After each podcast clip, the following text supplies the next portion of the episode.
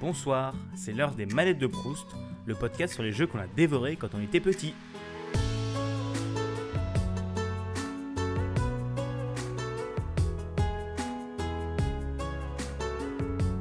Bonjour à tous et bienvenue dans ce cinquième épisode des manettes de Proust. Aujourd'hui, je suis très content d'accueillir euh, Olivier Bénis pour qu'il vienne nous parler du jeu de son enfance, qui est Link's Awakening. Alors Link's Awakening, pour ceux qui ne le savent pas, c'est un jeu de la licence The Legend of Zelda, donc toujours avec Link, euh, le héros au bonnet vert, même s'il n'était pas tellement vert sur cette version, mais passons, vous allez voir ça par la suite, et qui doit euh, sauver le monde. En gros, c'est ça, avec des énigmes, des temples. C'est un jeu Zelda, édité par Nintendo, sur les consoles de Nintendo. C'est un jeu qui est sorti en décembre 1993 en Europe sur la Game Boy. Il est développé et édité par Nintendo. Il a été réalisé par Tashiki Keizuka et produit par Shigeru Miyamoto, avec des musiques de Minako Amano, Kazu Ishikawa et Kazumi Totaka. Il est ressorti quelques années plus tard en version DX sur Game Boy Color, puisque le jeu était avec euh, juste les couleurs de la Game Boy, c'est-à-dire 4 couleurs, et il a été ressorti sur Game Boy Color, et le jeu ressort bientôt sur Nintendo Switch, normalement en 2018. Au niveau des notes, il a eu des plutôt bonnes notes. Il a eu un 95% par console plus, 96% par joypad. Player One lui a donné un 98%. En gros, l'histoire, pour résumer très basiquement, c'est euh, Link en voulant retourner à Hyrule par bateau, se prend une tempête, son bateau coule, et il se retrouve échoué sur l'île de Kokolint. Et il va devoir s'aventurer dans cette île pour euh, essayer de retourner à Hyrule mais je ne vais pas plus raconter l'histoire que ça puisque je n'en connais pas tellement plus et j'avais pas envie de me spoiler moi-même pour, euh, pour pouvoir vous en parler. Allez, maintenant je vais vous laisser avec mon interview d'Olivier Bénis pour qu'il nous parle de ce jeu et on se retrouve à la fin. Allez, salut tout le monde. Voilà, en espérant que cette première partie euh, vous aura plu et vous aura intéressé. Alors maintenant, je suis avec, euh, avec Olivier. Bonjour Olivier. Bonjour. Alors, je suis extrêmement honoré de t'avoir bah, dans cette émission et bah, je vais te laisser tout d'abord euh, te présenter pour euh, les personnes qui ne te connaisseraient pas, euh, au cas où. Bah, d'abord, merci d'être honoré, ça fait plaisir. donc, je m'appelle Olivier Bénis, je suis journaliste à France Inter et depuis le mois de bah, d'août maintenant, d'août 2018, j'anime une chronique toutes les semaines qui s'appelle La photo jeu vidéo et qui passe dans, dans le 5-7 de France Inter, donc très tôt le matin, mais qui heureusement est dispo aussi en podcast. Et depuis quelques jours, maintenant quelques semaines, on fait aussi une petite version vidéo de cette chronique qui est sur YouTube. Alors, si vous connaissez, si vous connaissez pas ce podcast, alors comment, comment je le vends à mes potes, c'est la seule bonne émission qui parle bien des jeux vidéo à toutes les générations. Alors ça, ça, ça, n'engage que toi. ouais, c'est mon avis, ça n'engage que moi. Très bien. Euh, alors, si je devais le résumer, c'est euh, c'est euh, une petite chronique de 4-5 minutes qui essaye de parler d'un jeu à chaque fois, souvent une sortie récente ou un vieux jeu qui ressort. J'ai tendance à utiliser comme prétexte les rééditions pour en parler. Et l'idée, c'est de raconter ce jeu à la fois aux gens qui ont déjà joué, qui en ont des bons souvenirs et qui ont envie d'en réentendre parler ou de réentendre un petit peu des sons tirés de ce jeu, et, aussi aux gens bah, qui n'y ont jamais joué, soit pour leur donner envie d'y jouer, soit juste en fait pour leur raconter ce qui s'y passe, et que même s'ils ne touchent jamais à ce jeu de leur vie ou jamais à un jeu vidéo de leur vie, bah, ils aient au moins un petit peu l'ambiance, l'histoire, les personnages et puis ce que ça, ce que ça peut apporter. D'accord. Et donc voilà, ça c'est un, un, conseil si jamais vous, si vous voulez aller écouter ça. Tous les liens seront dans la description du podcast, comme d'habitude. Et euh, donc, du coup, si ça ne te dérange pas de nous le dire, euh, quel âge as-tu, mon très cher euh, Olivier? J'ai 38 ans, quasi 39. Donc, je suis né en juillet 1980. Voilà, au siècle dernier. Oh mon Dieu. Oh mon Dieu. ça va, on le vit bien, on le vit bien. Ouais, ça va, ça va. bon, bah, on va, on va commencer, du coup, on va, on, va, on va avancer un petit peu. Et je vais te demander, tout d'abord, parce que c'est quand même important de commencer par là. Pourquoi est-ce que tu as choisi ce jeu, donc euh, Link's Awakening? Euh, j'ai choisi ce jeu pas du tout parce que c'est le premier jeu vidéo auquel j'ai joué, parce que ça, ça aurait été complètement cliché, euh, mais en fait, c'est le premier jeu dans lequel je me suis plongé, voire noyé alors sans pas forcément au niveau du temps, passé dessus parce que c'est une fois qu'on commence un petit peu à comprendre le jeu, il est assez rapide par rapport à d'autres Zelda, ultérieurs. mais parce que c'était la première fois en fait que, j'avais un jeu vidéo qui faisait vivre une aventure, vraiment. jusqu'ici, moi j'avais beaucoup joué, donc bah, je suis né au tout début des années 80 donc alors c'est toujours pareil, c'est cliché, mais j'ai découvert le jeu vidéo avec Pac-Man, avec, Space Invaders, voilà Donc c'était des jeux auxquels on jouait pour se détendre, pour se défouler, pour découvrir des choses. Puis parce que technologiquement à l'époque c'était, ça, ça a l'air ridicule de dire ça maintenant, mais technologiquement, techniquement à l'époque c'était ouf en fait de, voir ça sur son écran, y compris Mario et tout. Euh, euh, et, moi, j'avais euh, j'avais une Game Boy donc à l'époque que j'avais eu avec Tetris, comme tous les gens qui ont une Game Boy, et avec Super Mario Land, le tout premier, que j'aimais déjà beaucoup. J'ai passé beaucoup beaucoup de temps. Mais Zelda, c'était alors il me semble, faudrait j'y réfléchisse, mais je suis quasi sûr que c'était mon premier jeu avec une sauvegarde. Ce qui déjà était, alors pareil, ça paraissait complètement fou aussi à l'époque parce qu'on comprenait pas Enfin, c'était une petite révolution quand on jouait aux jeux vidéo, c'est-à-dire que d'un seul coup, ça y est, on allait pouvoir jouer à des jeux qui allaient durer plusieurs heures, pas forcément tout d'un coup. moi, je me souviens que pas très longtemps avant, j'avais aussi une Master System à l'époque et j'avais eu Sonic, Sonic 2 dessus. Et pour finir Sonic 2 sur Master System, il fallait se dire je commence à 14h et ben, je finirai quand ce sera fini, donc généralement à l'heure du dîner, le temps de réussir à avancer un peu. Et, Zelda Link's Awakening, et ben pour moi, c'était le premier jeu en fait qui m'ouvrait les portes de quelque chose de plus long, de plus de plus impliquant aussi, c'est-à-dire que quelque chose qui te happait vraiment à l'intérieur, qui racontait une histoire qui en plus était une histoire qui, euh, je trouve encore aujourd'hui, alors peut-être que c'est la nostalgie qui dit ça, mais, euh, mais sincèrement, je pense que c'est encore le cas. Ça raconte une histoire qui est très, j'allais dire adulte, mais c'est pas tellement adulte, c'est qui est, mature, enfin qui, aborde des choses assez sensibles, assez intéressantes, assez profondes, beaucoup plus que ce qu'on peut penser au départ ce qui a été un critère, enfin, ce qui a été quelque chose qui a beaucoup fait la série Zelda ensuite. Hein. C'est des jeux qui ont l'air très légers au départ et qui généralement partent sur des choses un peu plus sombres ou un peu plus profondes. Et Zelda Link's Awakening, bah voilà, c'était ça. C'était la cartouche de Game Boy que j'attendais avec impatience au moment de sa sortie. Alors à l'époque, on n'avait pas Internet pour savoir les dernières sorties qui est arrivé. On avait la télé, on avait les magazines, et moi je, bavais, je salivais dans, le, dans les magazines de voir ce petit jeu tout pixelisé, mais qui me promettait une aventure inoubliable.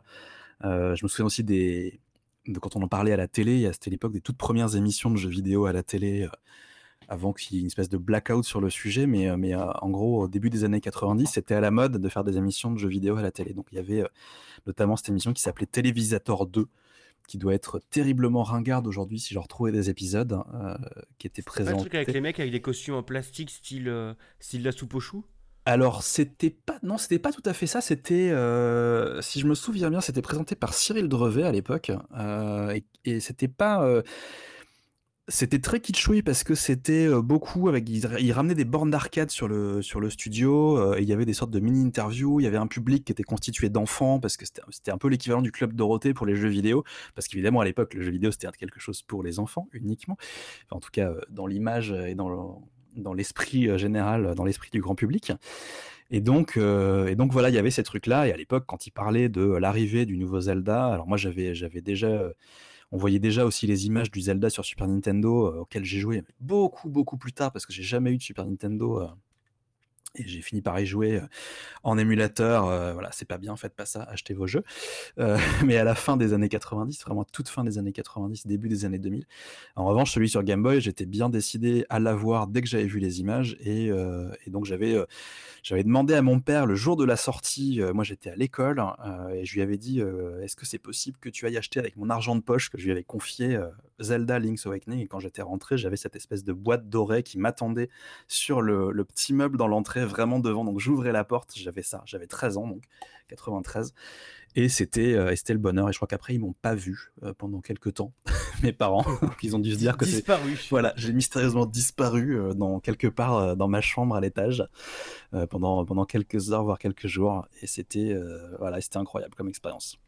D'accord, d'accord. Ouais, c'était pas, c'était pas ton premier jeu, mais c'était ta première grosse expérience, quoi. Oui, c'était une claque en fait, parce que c'était la première fois que je découvrais un jeu dans lequel on s'impliquait dans lequel on avait, euh, enfin, on avait une implication quasi émotionnelle. Euh, et c'était renforcé, je trouve, et c'est quelque chose que j'ai jamais retrouvé dans les Zelda suivants, même si je les aime beaucoup.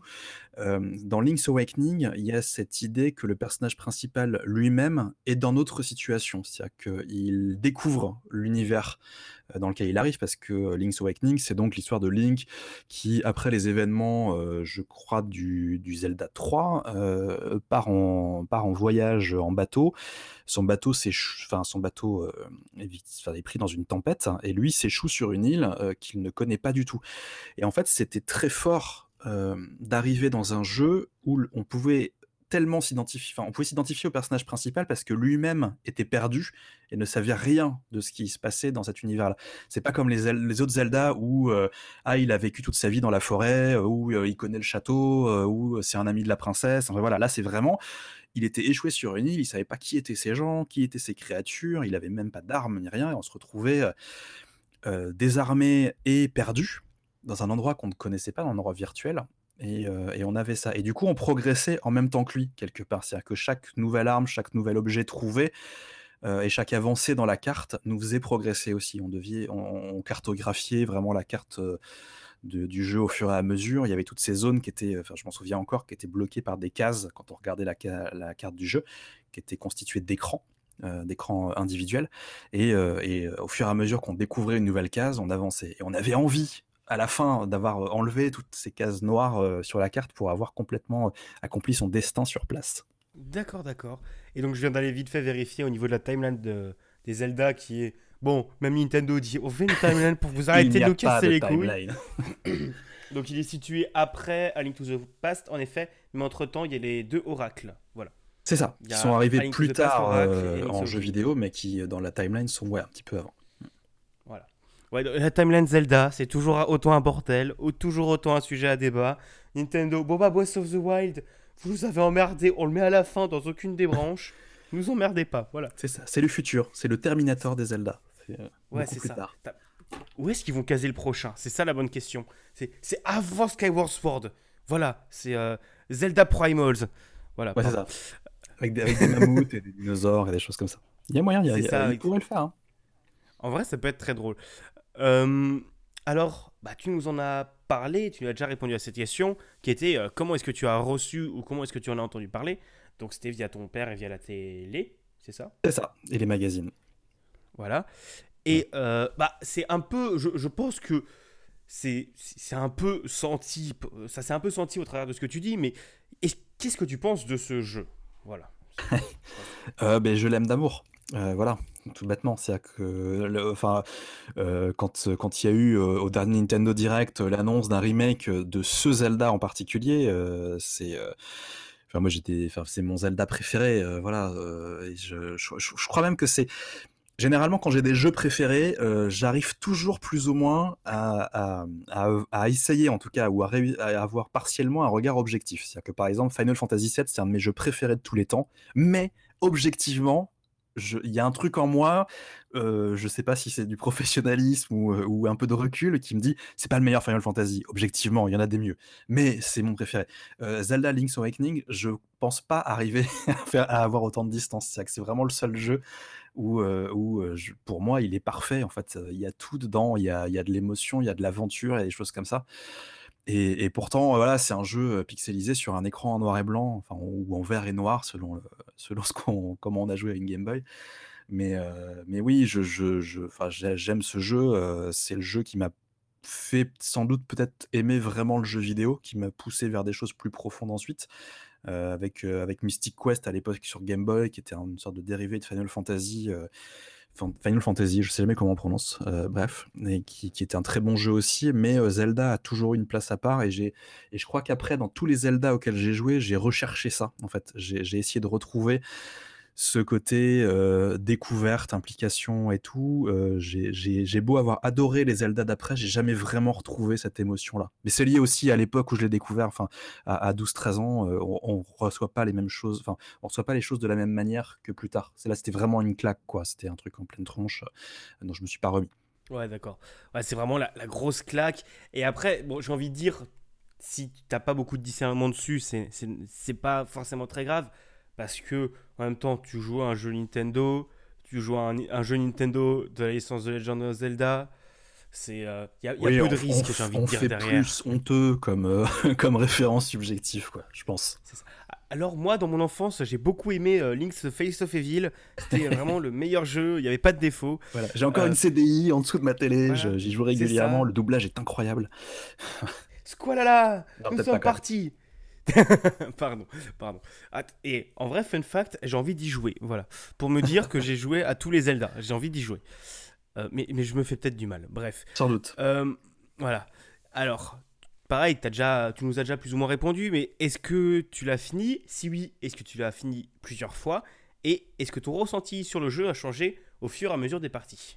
Euh, alors oui, je l'ai fini plusieurs fois, un paquet de fois même, hein, parce que je l'ai, je l'ai re-récupéré ensuite quand il est ressorti en version DX, en version couleur. Il y avait, il y avait deux trois ajouts euh, et je pense que déjà quand il est ressorti c'était pas forcément si longtemps après mais euh, je, je, connaissais j'avais tellement retourné le jeu et je le connaissais tellement par cœur que je, je pouvais trouver les éléments qui avaient changé de tête en fait. J'avais pas besoin d'aller comparer euh, ni rien c'est je savais ah ça c'était pas là ce truc là c'était en plus cette pièce là elle est en plus le donjon là il n'existait pas enfin voilà mais je l'ai fini plusieurs fois. Il n'y a pas forcément eu d'énormes différences entre toutes les dernières fois où je l'ai fini, les, les, plus récentes en tout cas, parce que c'est. Mais c'est un peu comme quand tu rouvres un vieux bouquin, quoi. C'est-à-dire que tu, ça te fait toujours quelque chose et c'est toujours agréable à lire quand on a vraiment un livre qu'on aime beaucoup, mais mais on a moins le côté nouveauté. En revanche, je pense qu'il y a eu une façon très différente d'y jouer entre la première et la deuxième fois où j'y ai joué.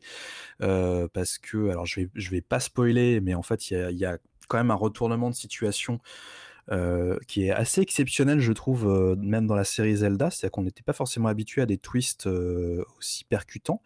donc il y a un petit twist dans Zelda Link's Awakening qui fait que quand tu y joues la deuxième fois, tu peux pas le voir de la même façon. Tu, vois le jeu différemment, tu vois l'univers différemment, tu vois les personnages différemment, et du coup, tu joues pas de la même façon et tu, fais pas tout à fait la même chose. Donc, oui, il y a dû avoir une grosse différence entre les deux. Encore une fois, je vais pas spoiler, mais voilà, la deuxième fois a un côté peut-être plus émotionnel et plus, plus qui prend au triple. D'accord. Ouais, c'est normal. Bon, je t'avoue que j'ai pas, comme dit, j'ai pas encore fait ce jeu puisque j'attends un petit peu le, remake sur Switch pour le faire. Enfin, ça fait longtemps qu'il faut que je le fasse. Je l'ai commencé sur 3DS, mais j'ai pas eu le temps d'y jouer. Mais, euh, mais après, c'est vrai, je me suis fait spoil le retournement de situation et je pense euh, bien que. À la première fois, ça, ça fait bizarre, quoi. enfin voilà. je, pense, je pense que ça secoue. Mm. On, va, on va pas en dire tellement plus et vous laisser. Euh, si vous ne connaissez pas, foncez. Il va être dispo sur Switch en 2019, je crois que c'est. décembre, novembre-décembre. Ouais, je dirais à cette époque-là pour Noël. Et sinon, il est dispo en version DX, donc avec les couleurs, sur 3DS en console virtuelle. Voilà. Et je viens de vérifier la, la, durée entre la version Game Boy et la version Game Boy Color. Il y a 5 ans. Oui, c'est ça. Ouais. en fait, c'était pour profiter. C'était pour profiter des nouvelles capacités de la Game Boy Color, en fait, tout bêtement. Euh, c'était, euh, c'était un peu un jeu prétexte, mais euh, c'était toujours intéressant de le faire découvrir à, pas à une nouvelle génération, parce qu'en 5 ans, c'est pas une nouvelle génération, mais au moins à des joueurs qui n'avaient pas forcément joué avant. Ouais, c'est normal. C'est normal, et c'est comme les remakes des jeux Wii U sur Switch. hum, hum, pardon.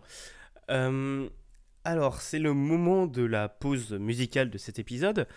Je vais te demander si tu devais retenir une musique laquelle prendrais-tu? Euh, alors, je vais pas avoir le titre précis, mais c'est la musique qui se joue dans la, un peu dans la dernière ligne droite du jeu, juste avant le huitième donjon, qui est le, donjon de la tortue, euh, le rocher de la tortue, je crois. Euh, et c'est la musique qui se joue dans les montagnes, et qui est qui est super intéressante parce que euh, ça arrive donc à un moment où on a compris vraiment la, le, tout, tout, tout le, tout l'enjeu de cet épisode euh, et il y a cette espèce d'envolée. Euh, la musique devient beaucoup plus rapide. Il y, a, une envolée dans cette musique là qui fait qu'on a, on reprend du courage quoi. On est vraiment, on arrive sur le dernier niveau. C'est le, dernier instrument à retrouver. Il y a quelque chose de très très épique dans cette musique là qui relance l'intérêt du jeu encore un peu plus. voilà, j'aime beaucoup cette, cette petite musique. D'accord. Eh ben, on va, on va se l'écouter. Euh, allez, à tout de suite.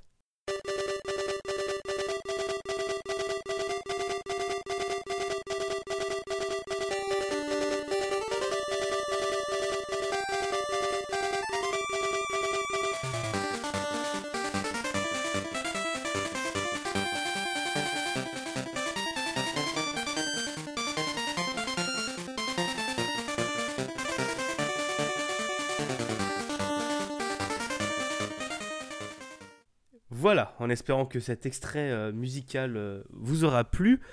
je vais maintenant te poser une question qui peut être assez étrange et euh, peut un peu surprendre, mais je pense qu'elle est assez intéressante dans la démarche que, que, je veux faire avec les manettes de Proust. Ah oui, c'est gros teasing, prépare-toi. Vas-y, vas-y. Euh, je vais te demander si tu y rejouais maintenant sans y avoir jamais joué, mais avec tout ton passé de joueur, est-ce que tu penses que ton avis sur le jeu changerait? Euh, oui, forcément. Enfin, ce serait, ce serait hypocrite de dire que ce serait pas le cas parce que je le verrais pas de la même façon. Après, euh, je je pense que je l'aimerais quand même, euh, profondément, euh, il y aurait il y aurait pas le côté découverte de Zelda, parce qu'évidemment, j'imagine que dans ta question, le sous-entendu, c'est j'aurais joué à tous les autres Zelda entre temps. Euh, mais, euh, mais du coup, oui, je, forcément, j'aurais pas le même plaisir de découverte. Mais j'ai l'impression que c'est un truc global euh, sur les Zelda ou sur les, chez les fans de Zelda, c'est qu'on a tous notre Zelda préféré, et c'est jamais le même selon la, selon la période à laquelle on a commencé, selon les jeux auxquels on avait joué avant, selon tout ça. Donc, ce serait sans doute pas mon Zelda préféré, mais ce serait un Zelda que je trouverais génial, je pense ou en tout cas que dans la construction, euh, j'aimerais beaucoup parce qu'il reste. Euh, enfin voilà, il était en avance sur son temps, comme je disais tout à l'heure, sur, euh, sur le côté implication dans l'histoire et tout, et donc il y aurait quelque chose. Donc je, je le verrais évidemment pas du même œil parce que parce que ce serait pas mon premier Zelda, ce serait pas ma première découverte d'un jeu d'aventure action. Il y aurait sûrement d'autres jeux entre temps qui auraient poussé la formule plus loin. Et d'ailleurs, c'est sans doute le cas. Là, j'ai pas de nom en tête, mais je suis certain que si on cherche, on peut trouver quelque chose dans le même esprit qui irait plus loin. voilà, je le verrais différemment. Je l'aimerais quand même, je pense. Voilà, je, le, le verrais pas comme un vilain petit canard. Je pense pas. Ouais, bah après, comme dit, c'est les Zelda. C'est aussi. Euh, même, même les vieux Zelda, bon, peut-être pas Zelda 1 et Zelda 2 qui ont quand même assez vieilli. À partir de Link to the Past, euh, quel que soit le Zelda, même si,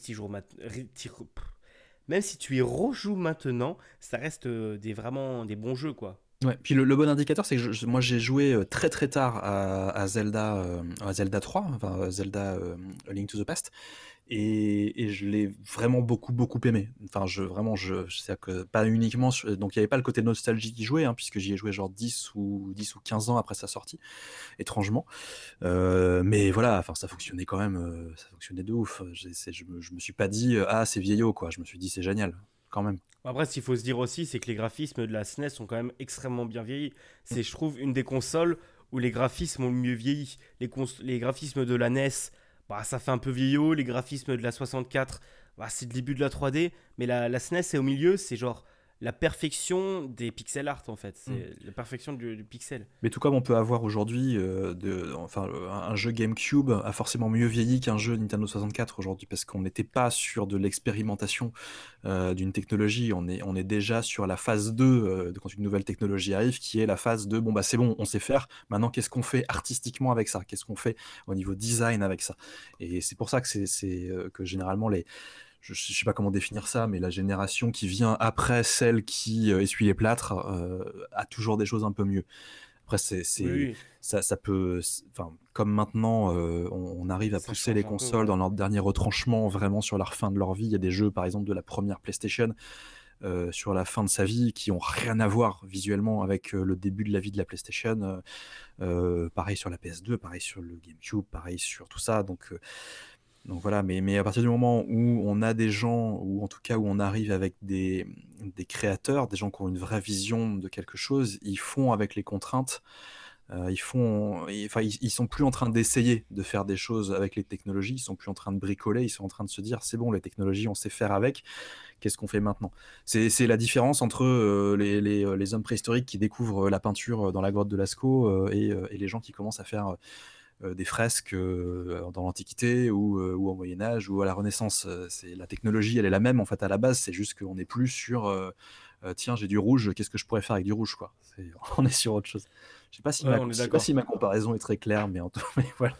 si, si, si, si, bah en gros, c'est, on, a la, on est là, la même matière première, c'est-à-dire entre la NES et la SNES, le pixel art, mais entre temps, il y a la technique qui s'est, qui s'est, qui s'est améliorée avec des plus grosses puissances de calcul, et, et euh, surtout, bah, les développeurs se sont habitués au, support, ils ont compris comment le faire marcher. Après, en plus, à, LTT, à Link to the Past, c'est un jeu Nintendo, donc c'est eux qui font la console et le jeu.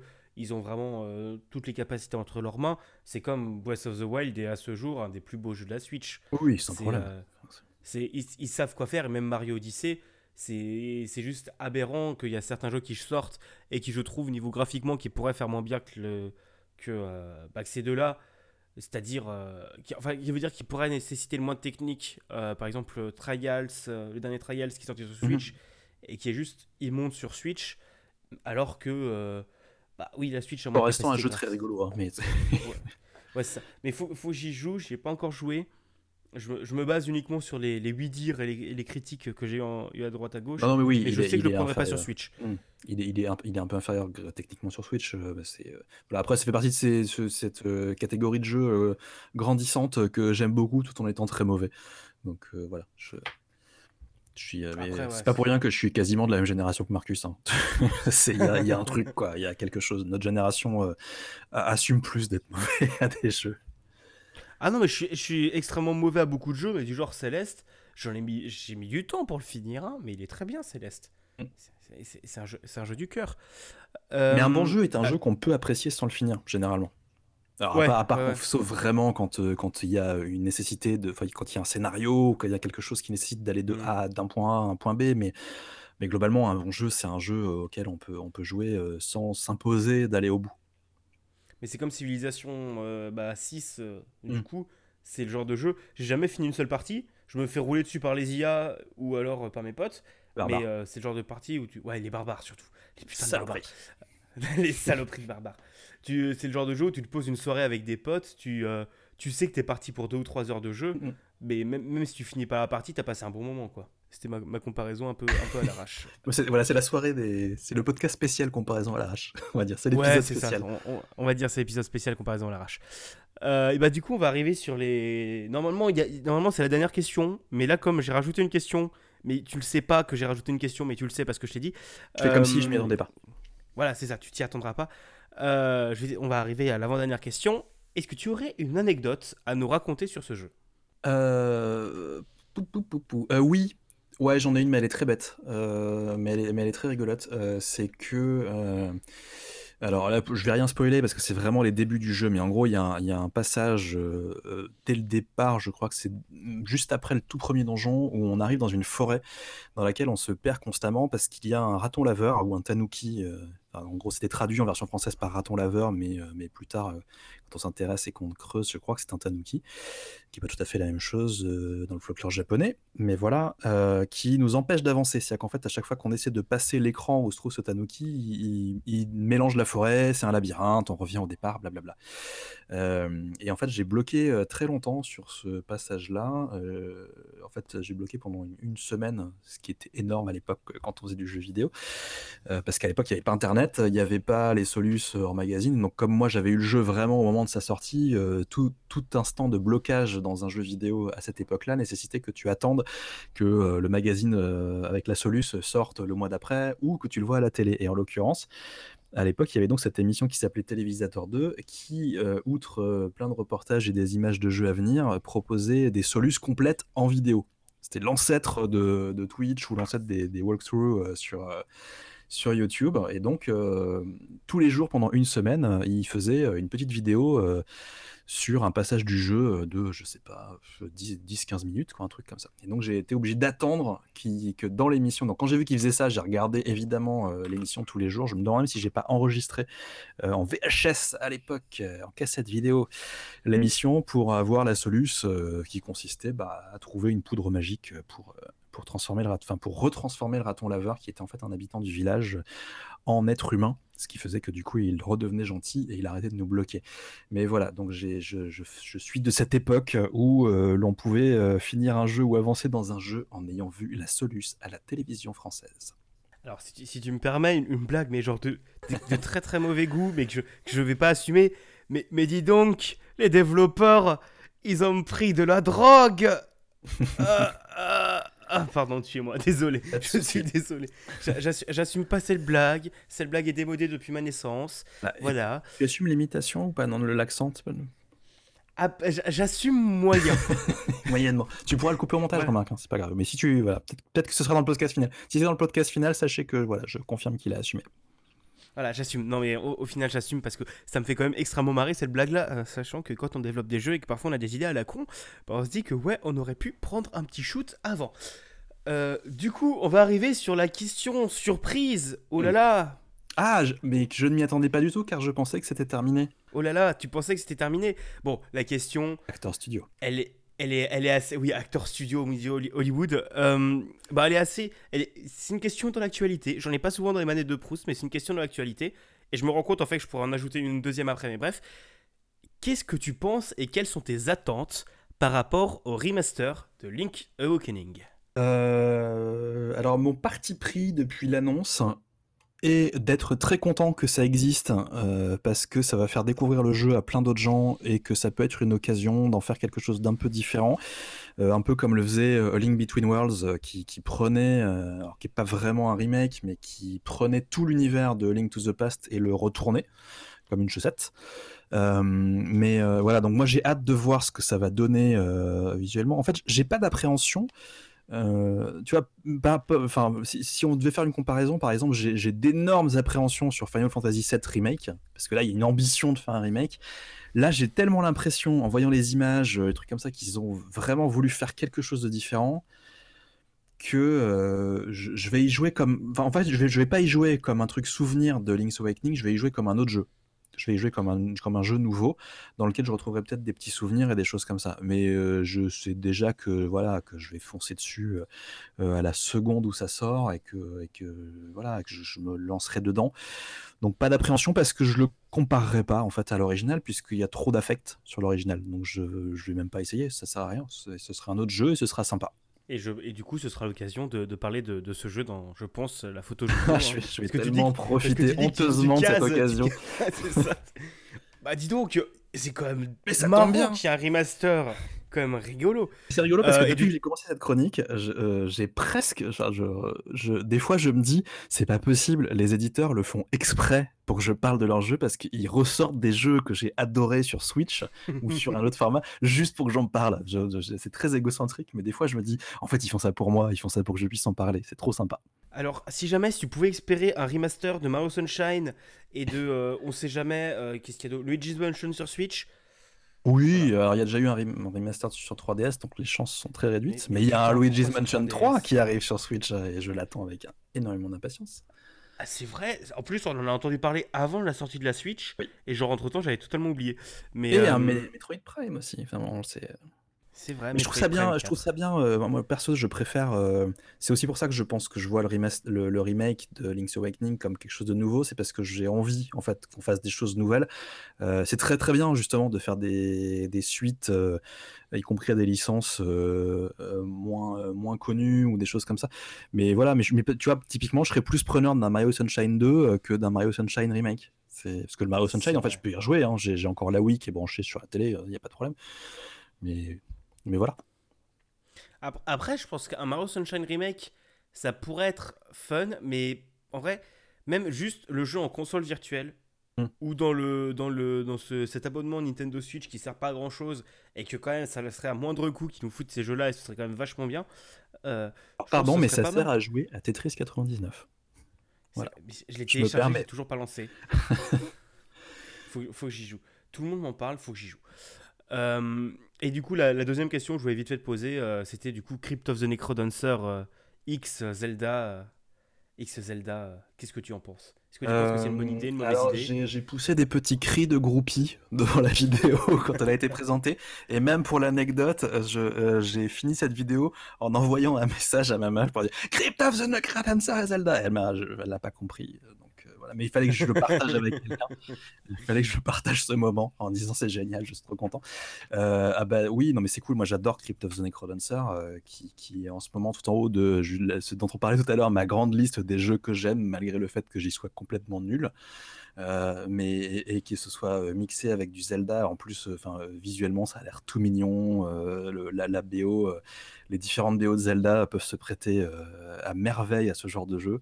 Euh, moi, ça, alors moi, ça m'a rappelé un truc. Euh, je, je, sais pas si c'est un, plaisir honteux ou un truc comme ça, mais euh, j'ai été un, énorme fan des Theatrism Final Fantasy sur 3DS. euh, parce que c'était des jeux dont j'adorais les musiques et le fait de faire un jeu musical avec, avec ce genre de truc. Alors j'imagine qu'il y a des gens qui ont détesté ou qui ont trouvé que c'était pas à la hauteur du truc. Moi j'ai joué des dizaines d'heures à ce truc. Je crois qu'à une époque c'était le jeu qui, avait le, qui avait le plus d'heures au compteur sur ma 3DS. Euh, d'autant qu'en plus, j'ai acheté Triatrism et après, j'ai acheté la version euh, Director's Cut avec trois musiques en plus, je crois, un truc comme ça, mais je voulais à tout prix l'avoir.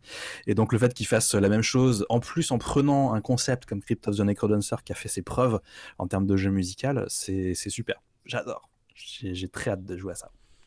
D'accord, d'accord. Et si jamais ça te dérange pas, est-ce que, en fait, on a déjà parlé un peu de ce sujet vite fait pendant la pause pendant laquelle vous avez écouté la musique.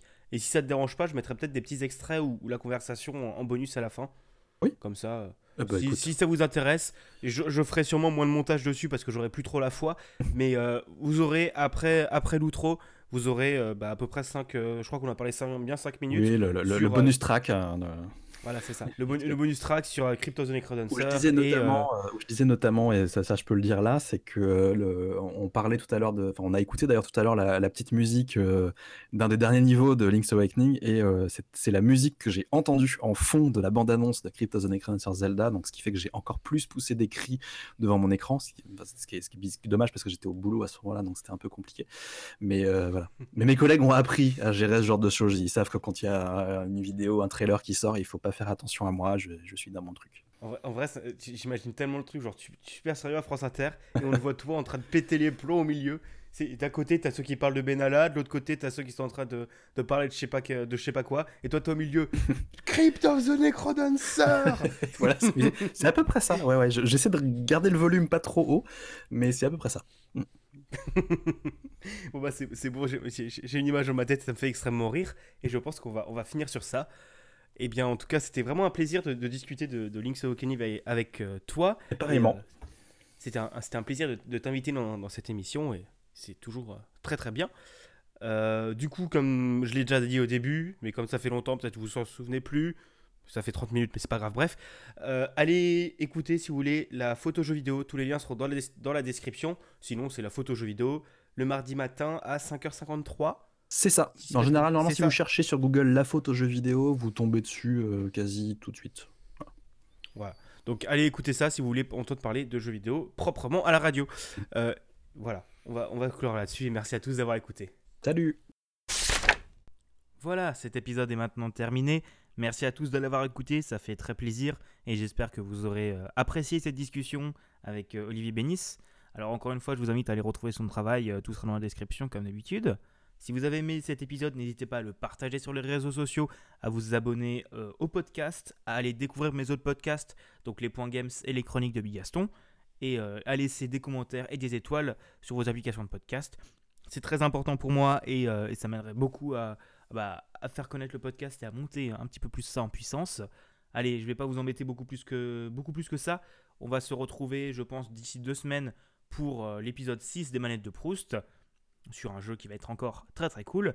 Et normalement, cette semaine, il y aura d'autres épisodes de podcast qui sortiront, comme un nouveau point games, je pense, et des nouvelles chroniques. Allez, on va s'arrêter ici pour aujourd'hui. Ne, quittez pas, vous, tout de suite, puisque vous aurez encore un petit peu, un petit peu de discussion avec Olivier, puisqu'on a, euh, pendant la pause musicale, euh, pendant que vous avez écouté la magnifique musique euh, Tall Tall Height, on a discuté du, du remake, enfin, du spin-off entre Zelda et Crypto the Necrodancer et un peu la licence Zelda.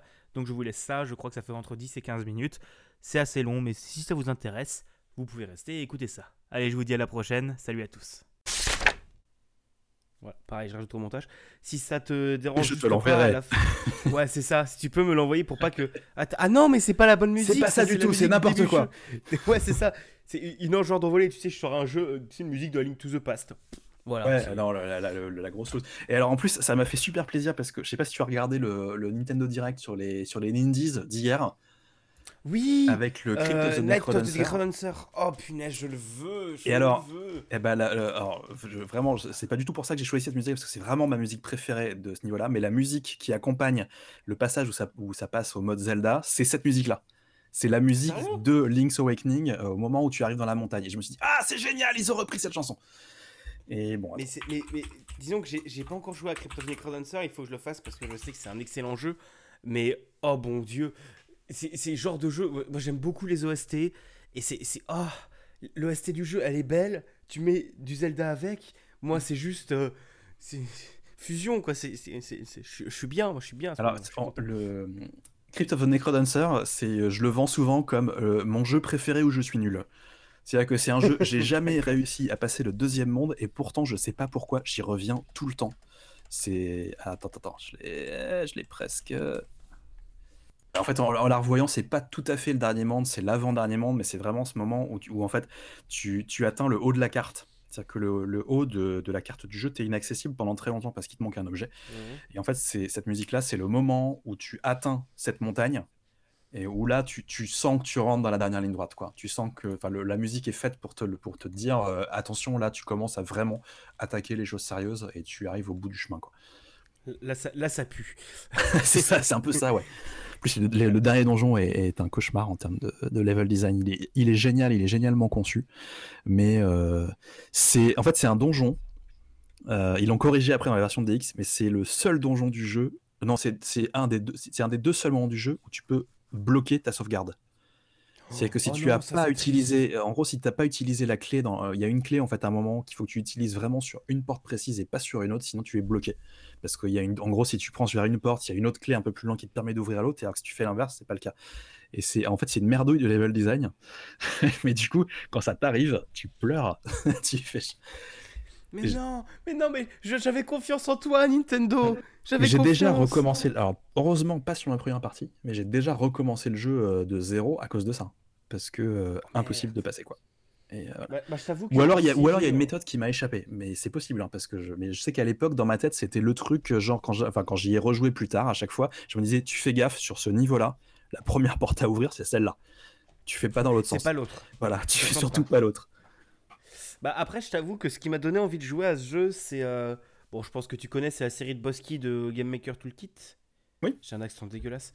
Et euh, qui me disait en gros, j'aime beaucoup les, les temples dans les Zelda. C'est pour ça que j'avais un peu grave le somme de Breath of the Wild. Mais bref, euh, j'aime beaucoup les temples. Et après, quand tu regardes, tu sais, le design des niveaux, tu te dis, bah, ceux de bah, Link's Awakening, ils ont l'air juste géniaux. Alors que ceux de Twilight Princess, je m'en souviens énormément parce que bon, c'était mon premier Zelda non, c'était mon deuxième Zelda 3D, mais le hmm. premier qui m'a vraiment pris. Il est marquant, euh, il, est très peu cité, c'est marrant, hein, mais euh, moi je l'avais adoré à l'époque. Bah, il, est, sublime, les ambiances des donjons sont. Euh, hmm. bah, je veux dire, c'est pas au niveau, bah, au niveau d'Ocarina of Time, quoi. C'est sorti un peu après d'Ocarina of Time, mais. Enfin, non, sorti après Majora's Mask, mais voilà. Et en fait, je trouve, je trouve, moi je l'aime beaucoup celui-là, notamment parce que c'est un des seuls qui qui développe un peu la personnalité de Link, vraiment. C'est que c'est pas juste un personnage mmh. euh, neutre, c'est un personnage qui a une histoire et qui a. Euh, en gros, t'as as, euh, Twilight Princess, Majora's Mask et Link's Awakening qui rentrent dans quelque chose de plus personnel avec Link. Et c'est beaucoup plus intéressant, je trouve. Bah, c'est quelque chose qui m'avait bien bousculé aussi. Dans l'histoire, ça m'avait pas tellement tilté, à part le moment chelou dans la cinématique ultra bizarre où t'as Iria qui passe en mode mmh. grosse démon, mais bref. Oui, c'est drôle ça.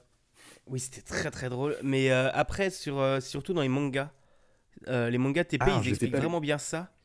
Et bah, je vais peut-être pas, te, je vais peut-être pas te raconter du coup. Non, mais ouais, si tu me dis que ça vaut le coup, je, je m'y essaierai peut-être parce que je suis toujours un peu circonspect sur ce genre de truc. Et, bah, je t'avoue qu'il y a des moments. Bah, je veux dire, ils sont, ils sont bien, ils sont intéressants, et tu as des moments où c'est vraiment, ça, vraiment intéressant. Mhm. Et par contre, bon, il y a des potes qui ont acheté tous les mangas, moi c'est genre les seuls que j'ai achetés, qui m'ont dit, mais c'est genre, il y, y, a des scènes qui sont. Bah, niveau mature du jeu, quoi. C'est euh, c'est très violent. T'as as des scènes assez violentes dedans, quoi. Et, mais, mais, il est sombre, hein, parce que tu as quand même. Enfin, ça raconte euh, quand même une invasion. Hein. Enfin, c'est pas. C'est un Zelda de guerre, en fait. Pas vraiment. Euh, c'est pas, c'est pas tellement un Zelda classique où il y a le côté. un, tout allait bien, et puis d'un seul coup, un jour, il y a une malédiction et tout allait mal. C'est vraiment. Il y a une sorte de progression dans le, dans le truc. Et, et c'est quand même un truc où, en gros, tout le monde est mort sans le savoir, quoi. Enfin, c'est toutes les âmes, toutes les âmes qu'il y a dans le, dans le mmh. jeu. C'est très, c'est très étrange comme idée, enfin comme pitch de départ. Et après même, euh, même le principe qu'il y a certains temples qui sont, euh, bah, sont assez terrifiants. Je me souviens du le temple de l'ombre avec la, la, la, foutue main qui te, qui te survole, qui ah c'est, c'est vraiment horrible. Mais après même l'ambiance, l'ambiance est ultra sombre. Mais j'ai envie de dire, c'est pour le moment encore avec tous les Zelda auxquels j'ai joué c'est la meilleure ambiance des Zelda et la plus intéressante, j'ai envie de dire. Mm. Déjà, Midona, sa perso secondaire qui est intéressant. Bah, c'est le, se fout de ouais, ta gueule. C'est le, le meilleur sidekick de, de, de tous les Zelda, hein, très clairement. On est, tota- on est totalement d'accord. Je, je vais pas te contredire là-dessus, mais après, c'est juste que le, le jeu est bien, les musiques sont belles. La, la- la musique, juste la musique du, du village caché, qui est, Mm. juste, euh, qui est juste un chef-d'œuvre. Il y a la musique Malomart qui sont en mode gros craquage. Qui, qui- a tellement de trucs. Voilà, c'est mon Zelda de l'amour. Euh, C'est bien, il en faut. en- Ouais, c'est ça. Et encore, c'est même pas mon préféré. Enfin, si, il est dans mes préférés, mais c'est pas. Dis- disons qu'il qu'il coûte. En termes d'histoire, c'est lui mon préféré, mais en termes de gameplay, j'aime beaucoup A Link Between Worlds. Il est intéressant, il, il m'a beaucoup marqué. Mais, euh, mais je, je sais que j'ai passé un très bon moment en y jouant, et après, par contre, j'y ai jamais rejoué. Bah, je t'avoue que c'est le seul Zelda que j'ai refait. J'ai dû le faire deux ou trois fois, et je pense que c'est le seul Zelda. Zelda. Oui, Bonjour, euh, c'est le seul le Zelda. Zelda. Il y a. C'est une version euh, allemande. Il y a. Il y a euh, Oh, ça va, je suis pas loin de la frontière. Euh, Ouais, c'est le, seul, c'est le seul Zelda que j'ai refait et que j'ai fait à 100% surtout. D'accord. C'est c'est le seul. Mais je l'ai vraiment torché. hein. Genre, j'ai fait 100%. Ouais, moi aussi, Je me suis promené à la tous les PGW coquillages à la pour, con, là, euh, tu vois, les- pas les coquillages, mais les. Oh oui, Comment la quête des. Ouais, les bigorneaux, c'est ça, les bigorneaux. Hmm. Oh putain, ça c'était un mot. Ça, ça, tu sais, c'est- tu sais, les, les, les- les game designers, c'était. Ah, vous êtes pas prêts pour la suite avec Breath of the Wild. Alors tu sais Vous que ça, la, quête des, des Tigorneaux dans le dans euh, Link Between Worlds, c'est directement tiré de Link's Awakening pour le coup. Parce Ah bon que dans Link's Awakening, la, une des une des quêtes, enfin t'as pas énormément de quêtes annexes, mais euh, le- la quête annexe, enfin en gros la seule qui est vraiment totalement facultative et tout, c'est collecter des coquillages qui sont pareils cachés un peu partout et qui te permettaient d'obtenir la meilleure épée du jeu à la fin. C'est pas comme les. euh, Non, je cherche Link's Awakening coquillage, je tombe sur une solution. Non, je vais pas chercher ça. Mm. Euh, c'est un peu comme. euh, C'est pas comme les coquillages du bonheur de, ma... de Minish Cap? Euh, si, mais ça c'est pareil, c'est tiré de Link's Awakening. Les Link's aussi Awakening, c'était le, le tout premier à, à intégrer ce, ce truc vraiment totalement facultatif qui te permettait d'avoir bah, la meilleure arme du jeu à la fin. Mais, mais j'ai envie de dire, la quête des Tigorneaux, elle est encore faisable parce que quand tu t'approches, t'entends des bruits. Ah oui, alors Et- que les, dans le, sur Game Boy, c'était euh, démerde-toi quoi. Ah, c'est ça. Là, quand t'approches des Tigorneaux, t'entends les bruits et tu regardes sur la carte, tu sais combien il t'en reste. Alors que même sur Breath of the Wild, c'est bon, il t'en reste 800 sur la carte. Démerde-toi. J'ai envie de mourir. C'est ça. Euh, je, je ne vais pas les faire. Euh, et voilà, c'est mon Zelda d'amour en termes de gameplay. Bon, bah cool.